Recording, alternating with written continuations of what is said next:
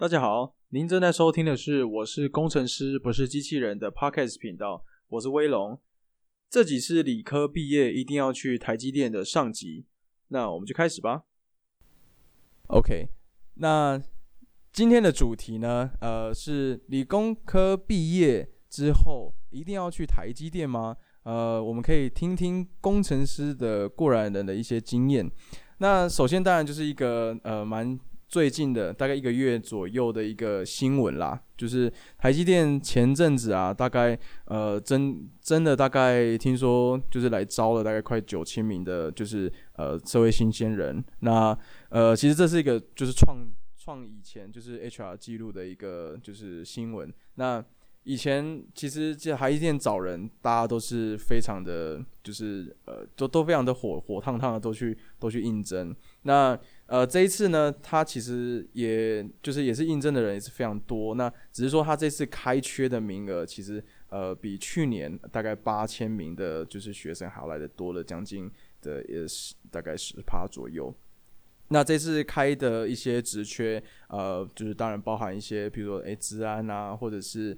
比较新的譬如说电动车数位健康，甚至是机器人 AI 半导体，这些比较新的题材的职缺都有，就是很多开缺给学生出来应征这样子。对，那其实坦白说，我们都已经就在社会打滚好一阵子了，所以其实知道这些新闻，其实对我们来说也没什么。就是如果你有兴趣想要去应征台积电的话，就是我们都知道那个干越新鲜是越好的嘛。那再来就是说，就是台积电一如往常的都会开非常好的福利条件啊，薪资水准，就是不断的在让大家流口水。那这里面我觉得比较厉害或是比较有印象深刻的是最近他们有一个蛮棒的福利啦，就是那个你外派美国的，就是台积电的公司的无论工程师还是反正就是外派的，他们的现在的福利是你可以拥有就是一张 Visa， 就是直接就是美国的绿卡。那再来就是说，因为最近那个就是新冠病毒非常的猖獗，所以我们在台积电这边他们不是我们台积电是台积电他们有提供一个就是优先。就是施打新冠疫苗，因为其实你不打疫苗没有人会想去嘛，因为毕竟就算是美国就是这么让心之所向的一个国家，现在也是被疫情所困，所以就是他们有开出一个我们可以打新冠疫苗让就是去的人应征的人可以感觉到是有保障的。那其他的那种，譬如说，子女去幼稚园啊，或是从就是去幼稚园到国中到高中这些，就是学费都全免，这些其实福利都跟以前就是蛮接近的。就是其实你只要是外派的啦，基本上就是你的人生就已经完成了大概8-9成了，剩下就是把你的肝用完这样。对。好，那这个话题其实我觉得因为我本身其实是不是理工背景出身的一个就是讲师，所以我今天刚好邀请了另外一位来宾，那就是他已经在我们的现场了，所以我就把时间就是稍微交给他。我们欢迎 Jovi。 大家好，我是 Jovi。 那我现在目前我的那个我是任职于达明机器人研发处伺服系统处的处长，那我负责的是就是机器人控制系统的研发，包含软体跟硬体的部分。那我自己个人的专长呢，基本上呢，我个人专长是我学的就是机器人，那另外的专长就是控制理论。那目前有兴趣的领域呢，大概就是在顺应性控制啊、视觉伺服啊，跟这个就是类神经网络在机器人上的应用。像 Jovi 您像这样的工作的内容，其实大部分都是跟机器人有很大的一些接触嘛。那其实坦白说，您也是科技业的一环。对于台积电这个扩大增材的一个现象，就是您有没有自己的一些比较独门的一些看法？其实我个人也是蛮想要去台积电的啦。OK， 好，那基本上，台积电这个晶圆代工，它是一个世界级的顶级公司嘛，所以基本上它对人才的需求值跟量都是非常高。那一整个，但是就整个国家的面向来讲，就是说整体国家的整体竞争力，它应该是要多元化的。那也就是说，在每个领域呢，都应该有像台积电这样的公司，才能让就是国家竞争力继续的持续往前啊。那当然，因为台积电的营收跟这个技术啊，它能够提供给求职者很高的就是一些很好的福利跟报酬嘛，所以呢就会吸引了很多，包含我啦，我也有点被吸引。那很多人被吸引去来去求职。那在这些求职人之中呢，可能有大部分可能都是半导体专长的背景。那也有可能是有一部分他本身并非是半导体专长的人，那他们可能也会因为这么优厚的条件，然后来去试试看。那基本上呢，这个东西对我们其他的企业呢，当然是有一种就是排斥的效应嘛，就是说有一些我们认为原本可能蛮适合我们企业的人，可能也会因为这样子而去了台积电。但是呢，我觉得这个还是一个市场机制啦，因为台积电毕竟它给得起这么好的薪资跟福利嘛，所以呢，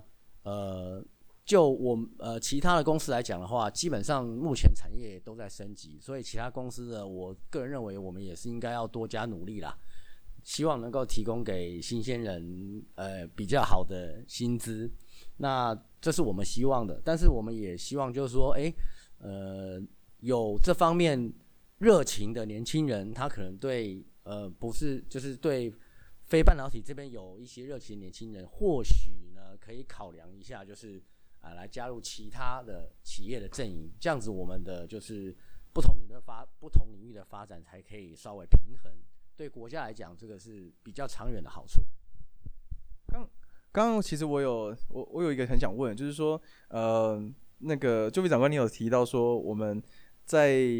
学校的时候会有一些像半导体这样的科系，那其实我比较好奇的是说所谓的，因为我很少听到大专院校有半导体系这种东西嘛，但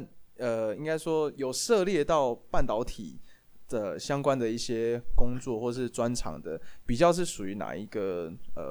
科系，可以举个例子吗？是最简单就是电子系，就是各大院校的这个电子系。那电子系里面呢，就会有相关的课程。那当然，这个就是主要我想应该也是这种半导体的公司的人力来源嘛。然后电机系呢也有部分的课程会包含在里面。那一般来讲，就是在晶圆厂呢，还有一些机器设备，那它会用来生产晶圆。那这些机器设备呢的维护、维修、保养等等的这些操作等等的，可能呢就是跟机械系的同学、电机系的同学比较有关系。对，大概是这个样子。好的，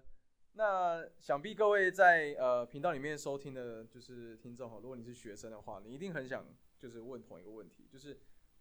我读了4年的大学，甚至2年的硕班，那其实我还有很多的同才，或者甚至有学校学历比我好的一些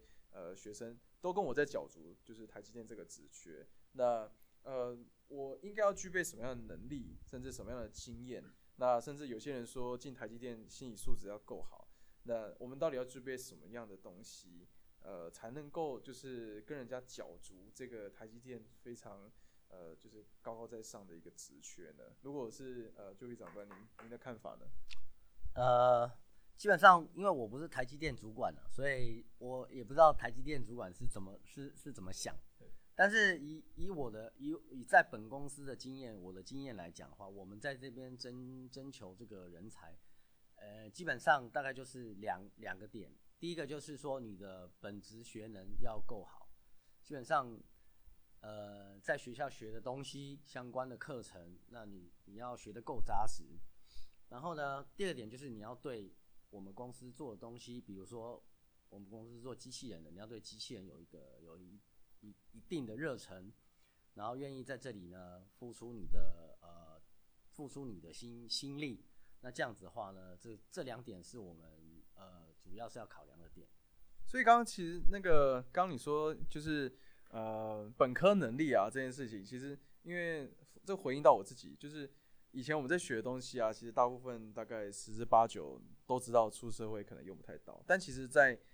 像理科的话，我们在学校学的东西其实很多都会被在外面的企业里面是很频繁的会被拿来使用的，对不对？是的，没有错。因为学校学习的课程，我基本上呢，我认为都是基础。那它变成你在职场上的，它会变成你在职场上的一个工具。当你要完成某一件任务的时候呢，你可能需要这些工具来帮你达成这些你的任务。所以这些工具学的扎不扎实呢，就非常关系到你个人的这个表现。那这个是正向循环嘛，就是说你表现好，你就会越来越有兴趣，越有兴趣的时候，你就表现会越好。其实这是一个正向的循环。那刚刚说那个热情啊，就是其实我们在面试的时候，我们自己都知道，就是人家不会问你有没有热情，我们都得自己表现，就是我们超级无敌有热情的。但是每个受试者都可以说他就是热情如火，那你怎么从这些就是应征的人中挑出真正是在这行真的很有兴趣，是很有就是热衷于这件事情的一些角色呢？ OK， 这个基本上呢，我以硕士毕业的学生为例好了。一般我们在国内，不管是国内国外啦，就是说基本上硕士毕业，国外可能不一定啊，国内的硕士毕业一定会有硕士论文。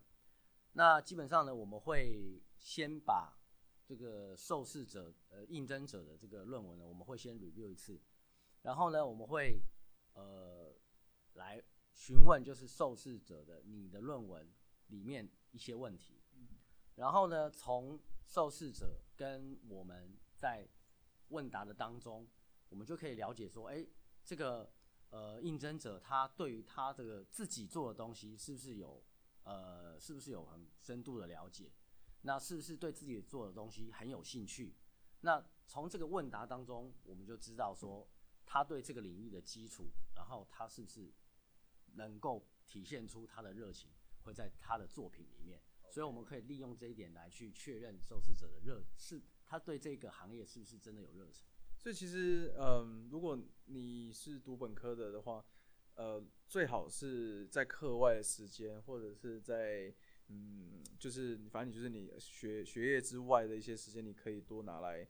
做一些专题啊，或甚至参加一些相关的一些社团，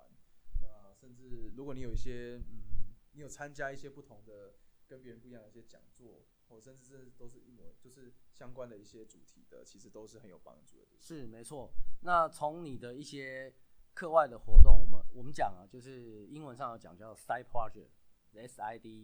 project。那 side project 就是说你在主要你的课程之外，你是不是有去做一些从事一些额外的你认为很有兴趣的，或者说对你有帮助的一些其他的一些 project 课程，或者是说一些比赛、竞赛等等，这些都足以来表示说，体现说你可以在这个产业的方向上有更多的琢磨。那这样子我们知道，那这样的热情其实是足够的。那就像如果你是念硕班的话，其实都会写硕士论文嘛。那每个人在写硕士论文的时候，其实我们因为通常面试的时候，你会把你的论文内容也稍微分享一下。其实在这中间，我们在评就是在应征面试的人的时候，看这些论文是有一些诀窍的吗？基本上呢，其实这个就是跟我们以前在做论文的时候，或是在review 别人的 paper 是一样的，就是说基本上我们从一篇 paper 的起承转合，我们就可以知道他的了解是到的程度是多深，是不是抄哪里的呢？或者说是不是有些地方是骗人的呢？我们其实都可以从这些脉络里面知道。哎，所以他们真的会附论文给你看吗？会哦，我们的应试者基本上我们都会请他附他的硕士论文，跟一些比如说他有做专题啦、专题的报告啊之类的。哇哦，那真的蛮赤裸的，就是你毕生的，也不是毕生，就2年的，就是磨练的东西就要呈现给人看。是的，没错，这个就是你等于说是你自己的。学习或者说你自己的人生的一个记录嘛， 对，所以你这个记录是就是表示你这个人的你这个人的一些想法，你这个人的能力，所以如果你有这个机会可以做这个论文或做一些专题，基本上应该就好好把它做好，然后把它记录起来，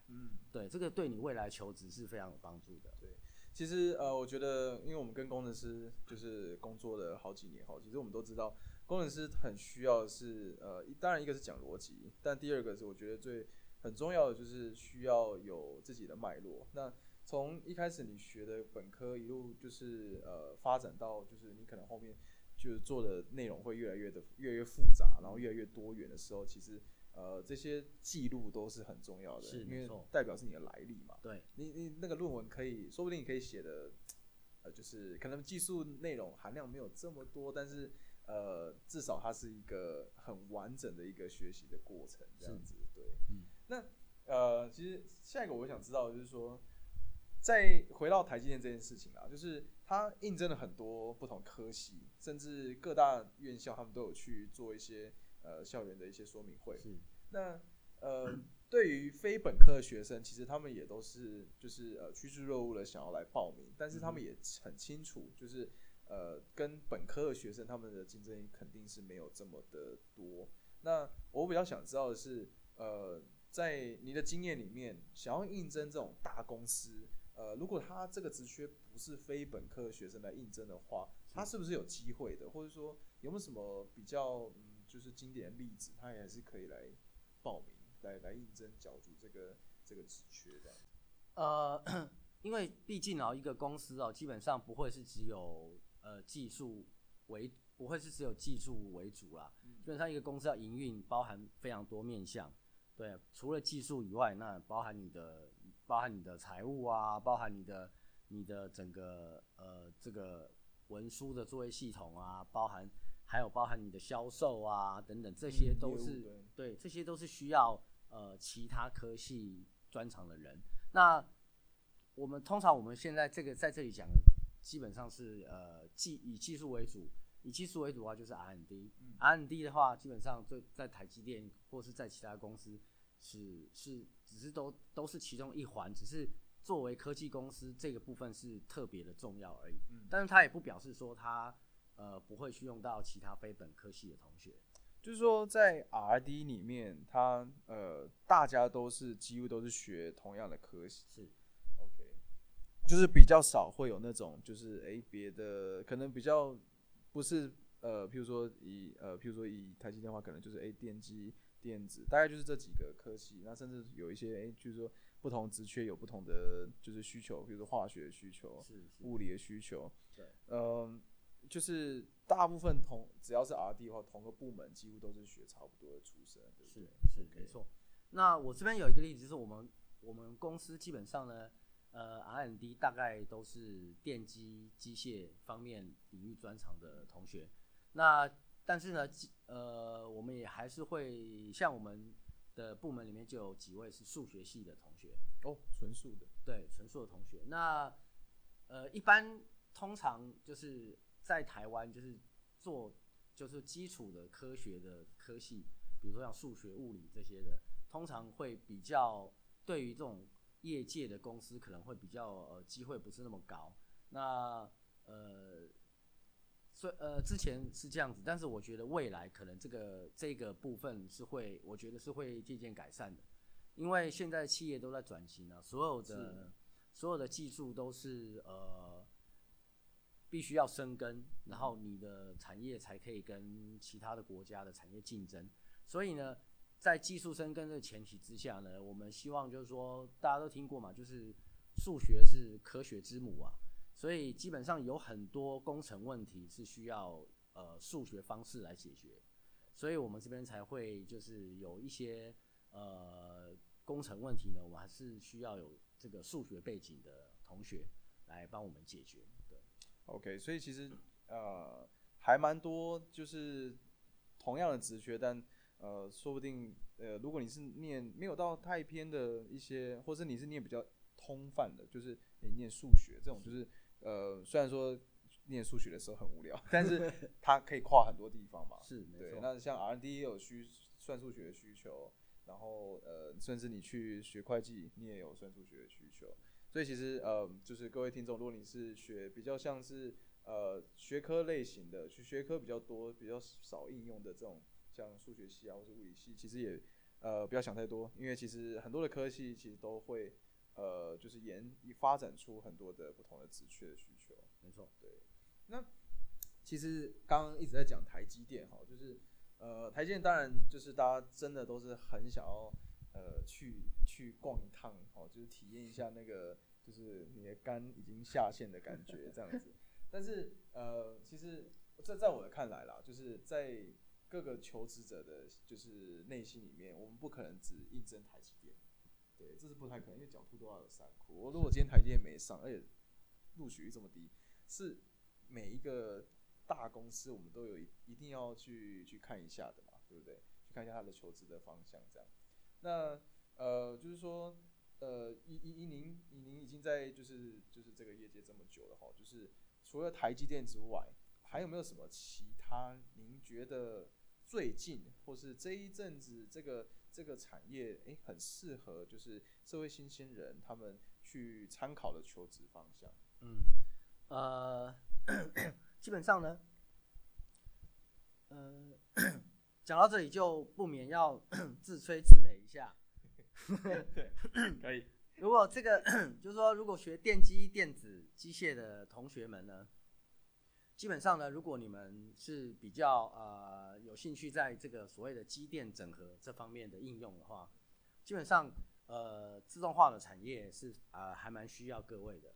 对，尤其是我们这个达明机器人呢，是非常需要这方面的人才，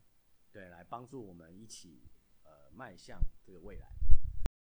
以上就是理科毕业一定要去台积电的上集。紧接着下集会有更多跟求职还有成为一个机器人工程师有关的一些经验分享。那我们今天就到这边咯，拜拜。